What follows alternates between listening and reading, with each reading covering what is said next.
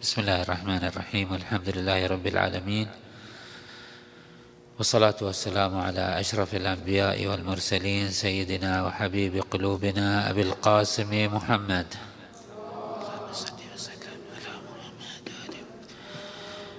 وعلى أهل بيته الطيبين الطاهرين المعصومين الميامين والحمد لله رب العالمين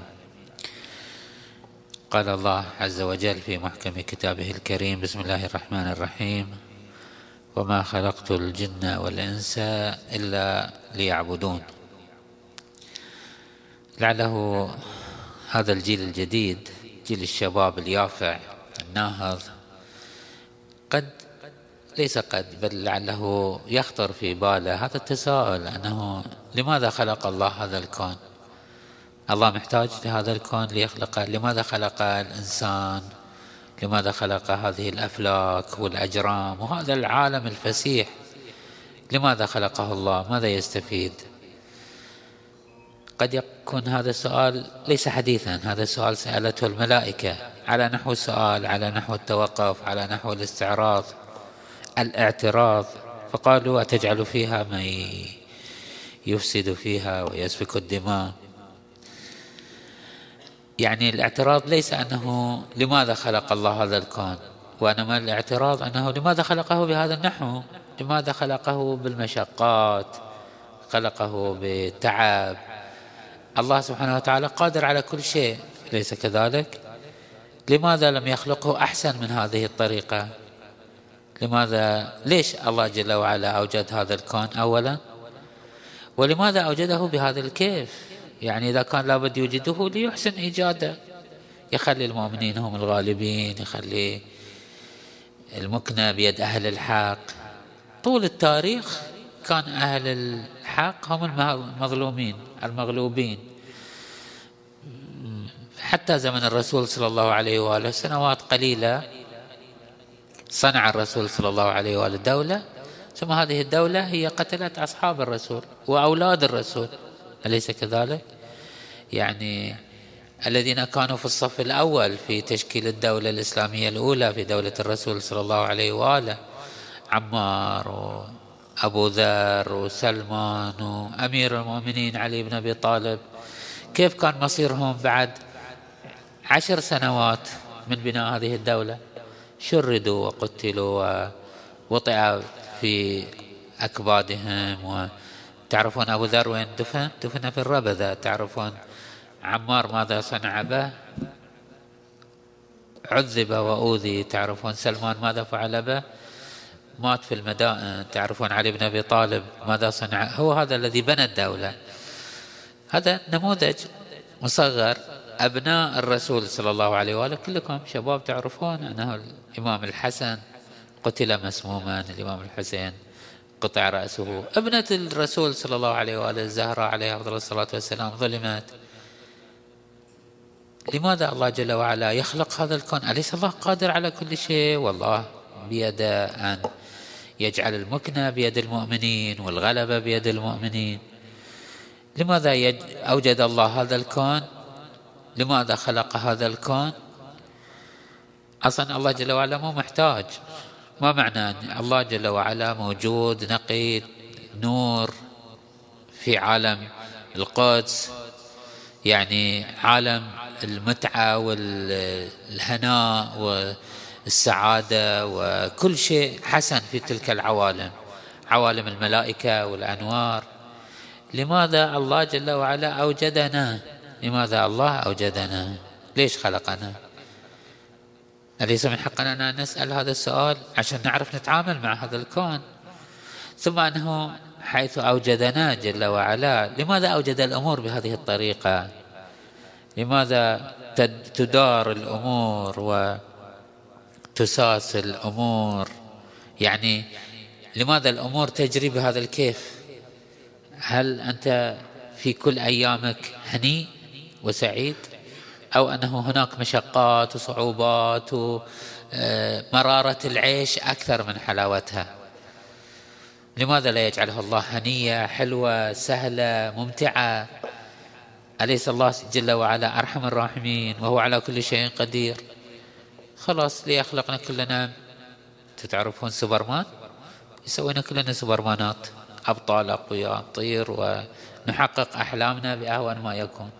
ليش يجعلنا ضعاف هشين تغلبنا الحشرات والجراثيم ويضطهدون الظلمة. أليس هذا التساؤل في محله؟ أليس هذا السؤال يحتاج إلى صدق تفاعل؟ مهما كان الإنسان شابا صغيرا يافعا يقع في باله هذا المعنى. كلما واجه صعوبة في الحياة كلما تساءل أنه الله جل وعلا قادر على أن يوجدني أميرا ملكا سوبرمانا وطواطا لا باتمانا. ليس كذلك؟ بذلك نحقق آه، رغباتنا وشهواتنا ومتعنا. نصل إلى ما نريده فتكون الحياة ألذ وأجمل وأمتع. لماذا خلق الله هذا الكون ولماذا خلقه بهذه المرارة وبهذه الصعوبة وبهذه المشقات كان بإمكانه عز وجل أن يوجدنا إذا كان لابد أن يوجدنا فليوجدنا في مساحات واسعة ممتعة خضراء مياه كل واحد يقضي غرضه في سعة من الوجود. لماذا أوجدنا في هذه البيئة الصعبة؟ جبال وبراكين وأمراض وسلاطين سوء وحكام جور وصعوبات حياة. لعله البعض يعاني حتى في بيته وفي أسرته من أخلاق أبويه مثلا من مزاحمة أخوانه في البيت من مثلا أذية بعض زملائه في المدرسة. لماذا ما خلق الله الكون أكثر فسحة من هكذا؟ يكون كلنا أغنياء كلنا متمتعين بالصحة والعافية والجمال والنشاط وعندنا أموال وعندنا لعله أطلت في شرح السؤال ولكنني لا أريد أن أثيره فقط في أذهانكم أريد أن أثيره في أنفسكم. هل يستطيع أحد أن يجاوب؟ أولا هل تصدقون القول بأنكم تشعرون بهذا التساؤل أو لا؟ يعني هذا السؤال في محله في نفوسكم أو لا؟ هل أحد منكم ما شعر بهكذا تساؤل؟ أن الله عز وجل لماذا خلقنا ولماذا إذ خلقنا؟ خلقنا بهذه الكيفية. ما تشعرون هذا السؤال وجيه ويحتاج إلى جواب؟ لعله تفاعلكم وجوهكم ما توحي بأنه موجود هذا السؤال أو لا ولكن أفترض أنه موجود. صلى على محمد وآل محمد.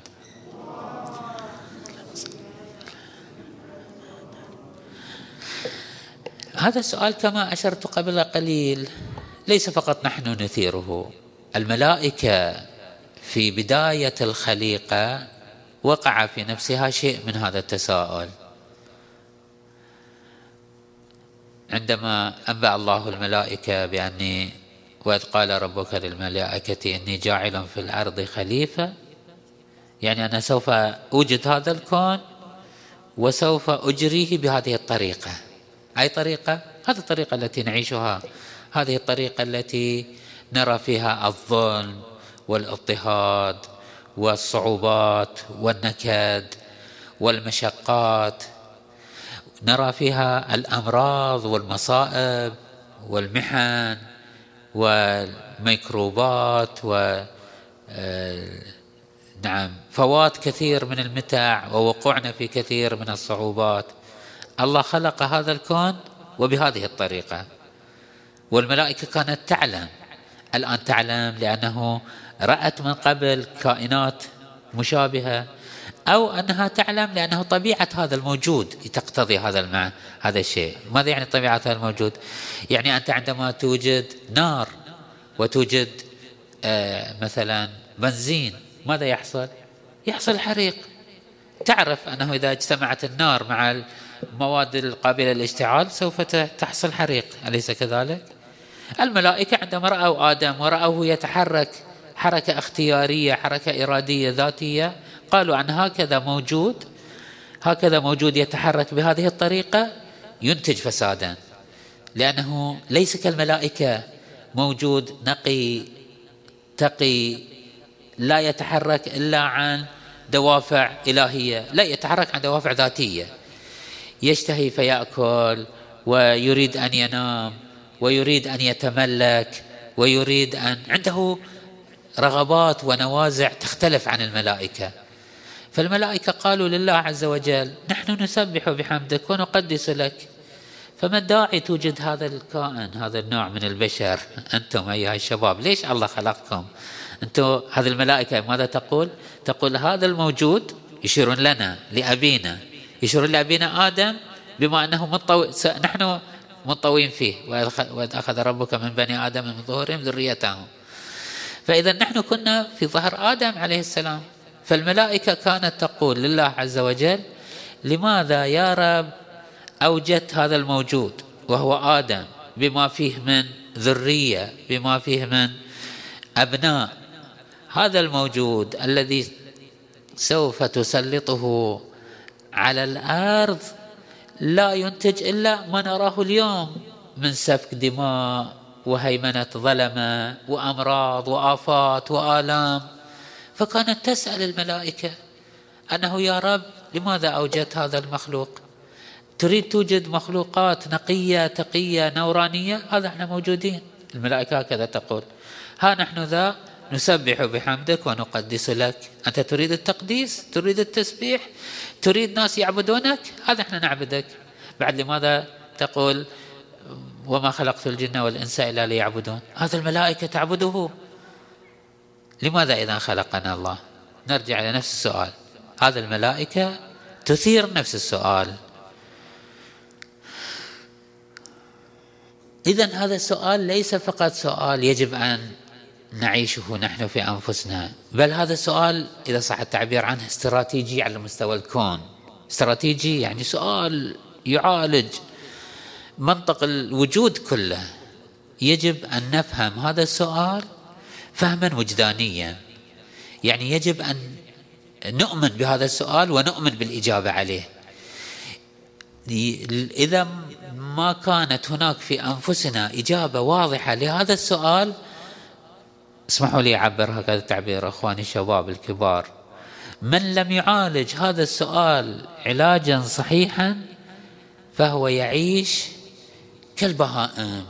لا يدري من أين وفي أين وإلى أين. وجد كما توجد هذه البهائم. أعبر بتعبير ألطف ولكن بنفس المعنى لاحظوا البوذيين ماذا يعبدون؟ الملاحدة ماذا يعبدون؟ المسيحيين الهنود الذين يعبدون البقر كلهم ملايين من البشر يأتون وهم يعبدون البقر ويعيشون وهم يعبدون البقر ويموتون. الحين اللي يعبدون البقر شوي آه، ألطف حالا. أنتم شباب تعرفون أن في من آه، الهنود من يعبدون القرود؟ هذا القرود اللي تشوفونهم هذا يشاجرون ويعبثون. هم يعتقدون أن أرواح آبائهم حلت في هذه القرود فهم يقدسون هذه القرود لأنها تنطوي على أرواح هم يعتقدون بالتناسخ فيقولون الذي مات منا وكان أعماله حسنة رجعت أرواحه في أجساد أمراء وملوك ومنعمين. والذي أساء في هذه الدنيا روحه ترجع في بدن هذه القرود فهم يقدسون هذه القرود. يعني يأتون إلى هذه الدنيا وهم يقدسون هذه القرود ويعبدون وي... بعضهم يقدسون البقر بعضهم يقدسون القرود بعضهم يقدسون الفئران. رأيت فيلما وثائقيا يوضح عندهم أصلا محل مقدس كبير. آه، وين رحتوا آه، آه، نعم لعله في العراق في إيران. شفتوا حضرات للمعصومين؟ شفتوا حضرة الرسول صلى الله عليه وآله؟ ماذا أريد أن أقول؟ أريد أقول أنه نحن الشيعة المسلمون. بعضنا كالمسيح كالمسيحيين واليهود والسيخ نأتي في ضمن عقيدة ونعيش في هذه العقيدة ونخرج ونحن لا نتساءل تساؤلا واقعيا. هكذا عقيدة ما تفيد. هكذا التزام موروث كلنا نفس الشيء. ما الفرق؟ بين ذاك البوذي الذي يعبد الفئران. وهذا الشيعي الذي ينادي يا علي يا حسين وهو لا يعرف الجواب الصحيح لهذا السؤال. كلنا كلنا نسير في مسارات آه، موروثة. لا قيمة لهذا المسار الموروث. نعم بلا شك أن تكون آه، نقيا تقيا نظيفا عن عبادة الفأران والبقر. مقام يحسب لك ويوضع لك حساب ولكن الدين والله لم يخلقنا لهذا الغرض. وما خلقت الجن والإنس إلا ليعبدون. ماذا يعني يعبدون؟ عفوا سوف أقول رواية سوف أقول رواية قد يكون معناها لا يخلو من صعوبة ولكن مهم جدا تسمعونها. العبودية شباب لاحظوا الله لماذا خلقنا؟ لنعبده. زين الملائكة ماذا تصنع؟ تعبده. صحيح؟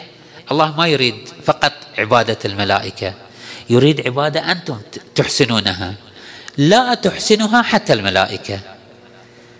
يعني الله جل وعلا خلق الملائكة صح؟ وعبدوه.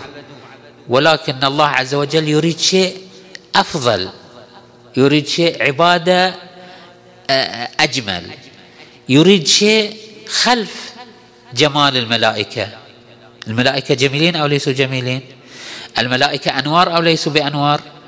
الله جل وعلا أوجدنا نحن لكي نحقق شيء أكثر جمالا ونورانية وبهاء من الملائكة. وهذا معنى ما خلقت الجن والإنس إلا ليعبدون.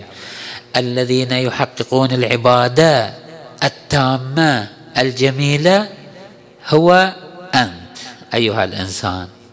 ولكن متى ما سرت في الطريق الصحيح.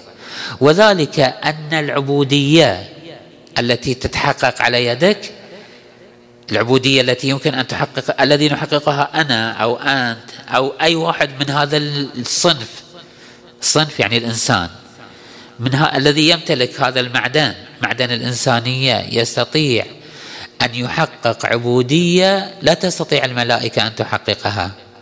وذلك أن العبودية احفظوا هذه اللفظة الحين ما بتفهمونها لكن العبودية جوهرة يعني شيء جميل شيء ممتاز.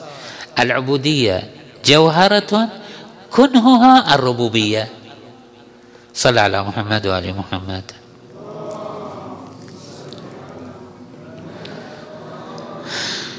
ماذا يعني هذا الكلام؟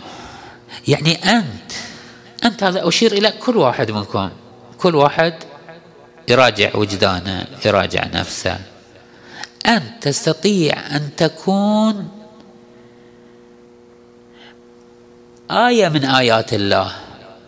تستطيع أن تكون مرآة تستطيع أن تكون متخلق تستطيع أن تكون نوراني كنورانيات الله. ولكن بشرط أن تحقق العبودية. أن تقف بين يدي الله. موقف صادق موقف متواضع. موقف العبد الذليل المسكين الفقير المحتاج. متى ما حققت هذا الموقف؟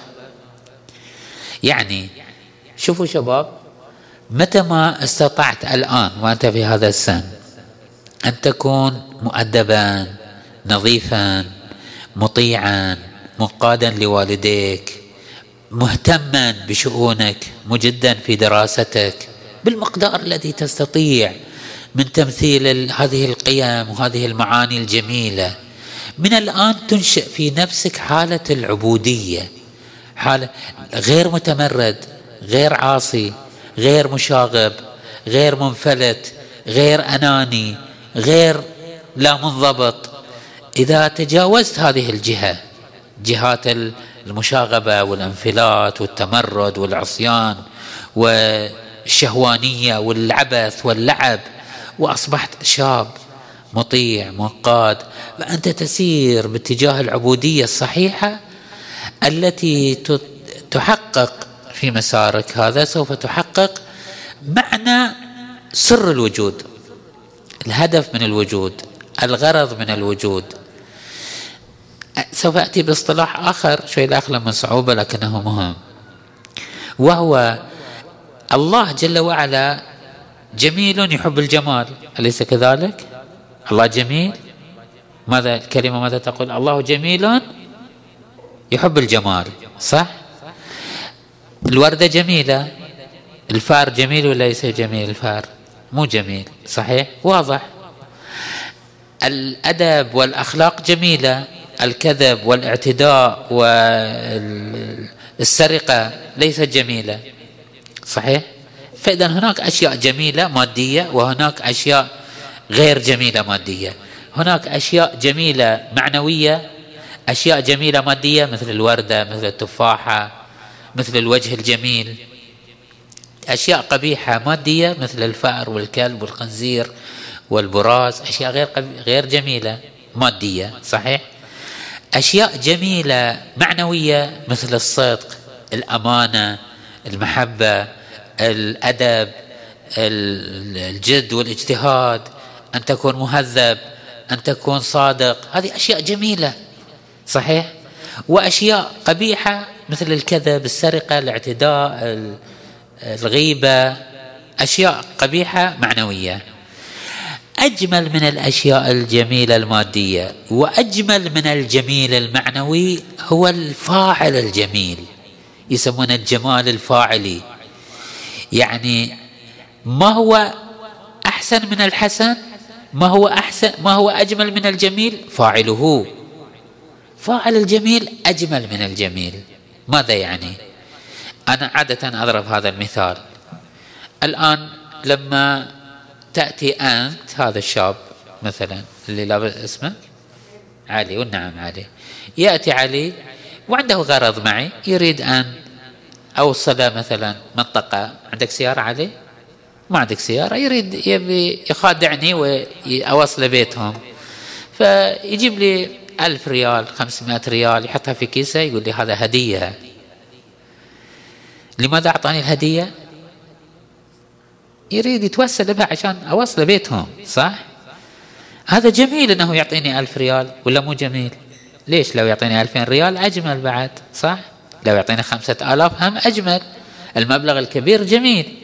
ولكن هو علي كان جميلا أو ليس جميلا؟ ما كان جميل هو كان مغرض صح علي؟ أنت ما أعطيتني الألف ريال لله فلله ليش أعطيني إياها؟ آه عشان أوصلها لكن لو هذا الشاب شو اسمه؟ أحمد.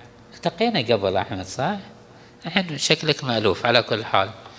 ما عنده غرض معي ما يبغي مني شيء ولكنه يشعر بمحبة تجاهي فيقدم لي وردة بخمسة ريال بثلاثة ريال. يعطيني مو وردة تفاح أبوه جايب له كيلو تفاح فهو تبرعا أخذ تفاحة وجاء من بيتهم قال لي هاك شيخ عبد الله خذ هذه التفاحة. أيهما أجمل؟ العشرة آلاف ريال من علي ولا التفاحة من أحمد؟ أعطيك تفاحة وتعطيني عشرة آلاف. وينهم أجمل؟ عشرة آلاف ولا تفاحة ها شوف العشرة آلاف بما هي عشرة آلاف أحسن من كيلو تفاح صح؟ لكن فعل أحمد أحمد أجمل مثلا. طبعا اسمح لي مع عليها أحمد أجمل من علي. بالعدل أحمد وعلي ها؟ هو أحمد فعلا الرسول صلى الله عليه وآله. أحمد أجمل من خير من الخير فاعله. ما ألحظ ميزان الفعل الذي جاء به. الله جل وعلا تسجد له الملائكة وتسبح لكن مثل الآلاف اللي جابها علي. ولكن التفاحة اللي جابها أحمد. الحركة التي صدرت من أحمد هي توقع في نفسه شعور باللطافة والمحبة والأنس والاستئناس تجاه أحمد. نعم قد أفرح بألف علي صح؟ ولكن أبقى أشعر بمحبة تجاه علي, علي لأحمد آسف على تضييع الأسامي. أفرح لفعلة علي ولكن أحب أحمد أكثر. أليس كذلك؟ هو هذا سر الكون. أنت أيها الشاب متى ما كنت عبدا صادقا في عبادتك فأنت تكون أجمل ما في هذا الكون. أنت تكون جميل أجمل حتى من العبادة حتى من الطاعة. أنت كم يوم تعبد الله؟ كم عمرك بيصير؟ الحين أنتم شباب في مقتبل العمر الله يطول أعماركم تعيشون مثلا مئة سنة. صحيح؟ كم بتقدمون من الطاعات والعبادات والملا إبليس يقال سجد ستين سنة سجدة. إبليس سجد ستين سنة لله. لا يدرى هي من سني الأرض أو من سني الآخرة. يعني ستين قر ستين قرن. سجدة واحدة من سجدات إبليس. عمر أجيال. صحيح؟ ولكن ما قيمة هذه السجدة؟ إذا كانت تعقبها تمرد عصيان وعدم انضباط وعدم طاعة وذات خبيثة ذات استعلائية إذا لماذا خلقنا الله؟ خلقنا الله لنجسد لنحقق الإنسان الطيب. واضح فكرتي شباب؟ ماذا أريد أن أقول؟ لآخر شاب في هذا المجلس. المعيار ليس كثرة العبادة ولا كثرة الصلاة. نعم الصلاة والصيام والعبادة طريق لصناعة النفس. ولكن الغرض هو أن تكون أنت في ذاتك. أنت تحقق العبودية تحقق الطاعة تحقق الانقياد. العبودية يعني أن تكون جاد مجد مثابر. العبودية أن تكون ملتزم بكل آداب الدين وأخلاق الدين. الدين ليست مجرد آه، نصوص شرعية. لا الدين هو هذا العرف الذي نلتزم به. يعني أن تكون مجد في مجتمعك أن تكون تهتم لأهلك أن تكون عنصر فعال في مجتمعك أن تكون آه، سبب للخير والصلاح. أنت وأنت في طريقك تشوف الوسخ في الشارع تشيله. ليش؟ لأنك أنت في ذاتك نظيف نقي. الآن الناس يرمون وسخ الناس يعملون حسن يعملون سيء. أنت ما يهمك ماذا يصنع الناس يهمك أنت ذاتك تكون نظيفة نقية مؤمنة طيبة. هناك تحقق العبودية. لماذا خلق الله هذا الكون؟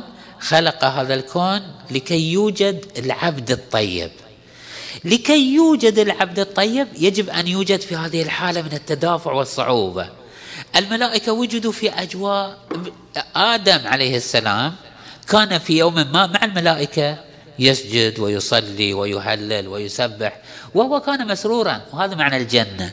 الجنة التي وجد فيها آدم ليست هي الجنة الخلد. لا جنة في مرحلة قبل مرحلة الأرض وهي لم تكن جنة الخلد. كانت مرحلة مؤقتة. الله يدري وآدم يدري والملائكة يدري لأن الملائكة من أول ما شافوا آدم قالوا يا رب أتجعل فيها في الأرض. يعني يدرون أن هذا الموجود مصيره هو أن ينزل إلى الأرض. ولكن متى ينزل؟ كيف ينزل؟ هم ما يعلمون. بالخلاصة آدم عليه السلام أول ما وجد أوجده الله مع الملائكة.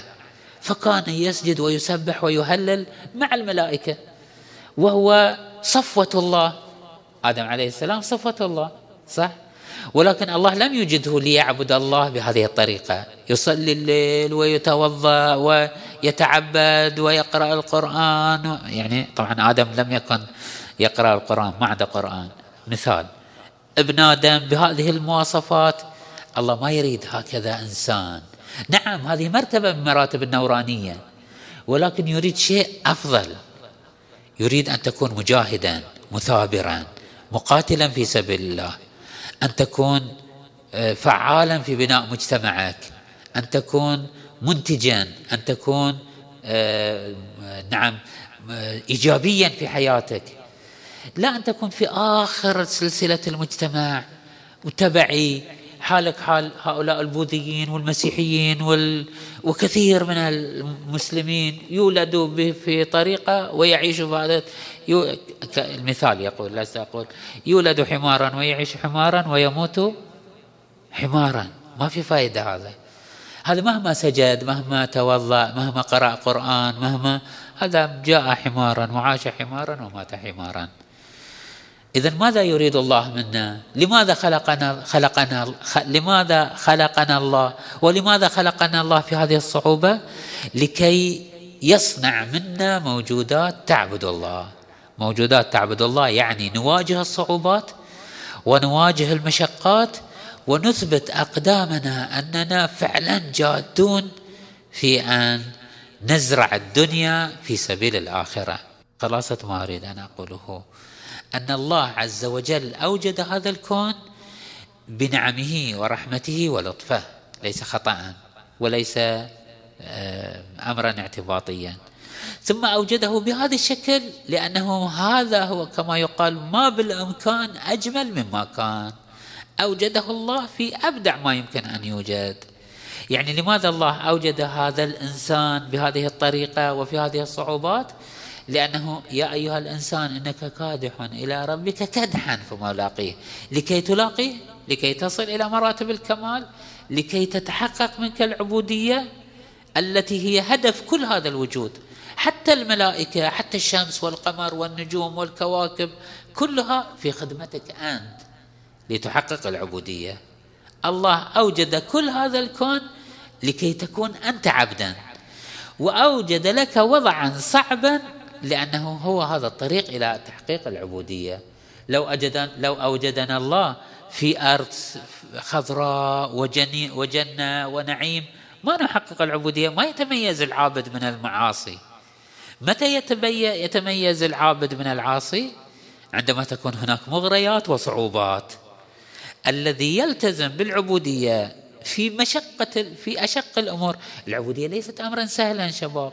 العبودية يعني لازم تصير تجلس من الصباح تواظب على دروسك تلتزم بالآداب تنظف بيتك تطيع والي هذه أمور صعبة أليست كذلك؟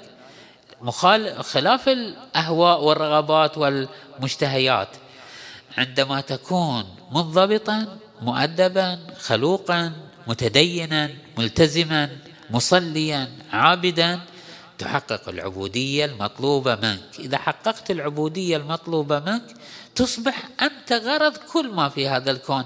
خلقت الخلق لأجلك. الملائكة لأجلك. السماوات مسخرات لأجلك. الشمس والنجوم والبحار والأنهار كلها مسخرة لأجلك أنت. وأنت لأجلي. خلقت الخلق لأجلك وخلقتك لأجلي أنت أنا أريدك أنت. الله جل وعلا يحبنا نحن. يحب علي وأحمد وبقية الشباب. لكن يحبهم يصيرون عبيدة. يريدهم له. المال والبنون والزراعة والملائكة وكل هذه مجرد توطئة وأرضية عشان أنت تقبل على الله وتصبح له عبد مطيع منقاد. بهذا المعنى الذي ذكرته. مطيع يعني منتج يعني فعال معنى إيجابي معنى أنه تمارس دورا إيجابيا في نهضة مجتمعك وأسرتك وبيتك وذاتك وكل شيء حولك من نظافة الأرض إلى نظافة الفكر إلى نظافة الروح. كل حياتك تكون نظيفة نقية بهية نورانية. نرجو من الله سبحانه وتعالى أن يأخذ بأيدينا وأيديكم إلى فهم هذا المعنى وأنه ما خلقت الجن والإنس إلا ليعبدون وأنه هذه العبودية هي جوهرة تنطوي على كل صفات الربوبية من الجمال والبهاء والنظرة والجلال والجمال.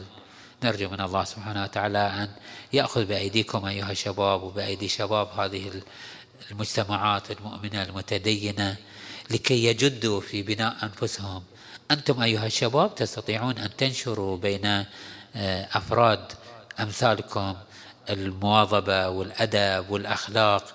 ما لا تستطيع أي جهة أخرى أن تنشره. يعني مهما كان الواعظ متحدث وفني ما له أثر. الذي له أثر أعمق وأثر هو أنت في تفاعلك في مجتمعك. تستطيع أن تكون رسولا بين أفراد الشباب الذين حولك. نرجو من الله سبحانه وتعالى أن يوفقكم في الدنيا والآخرة. والحمد لله رب العالمين وصلى الله على محمد وأهل بيته الطيبين الطاهرين.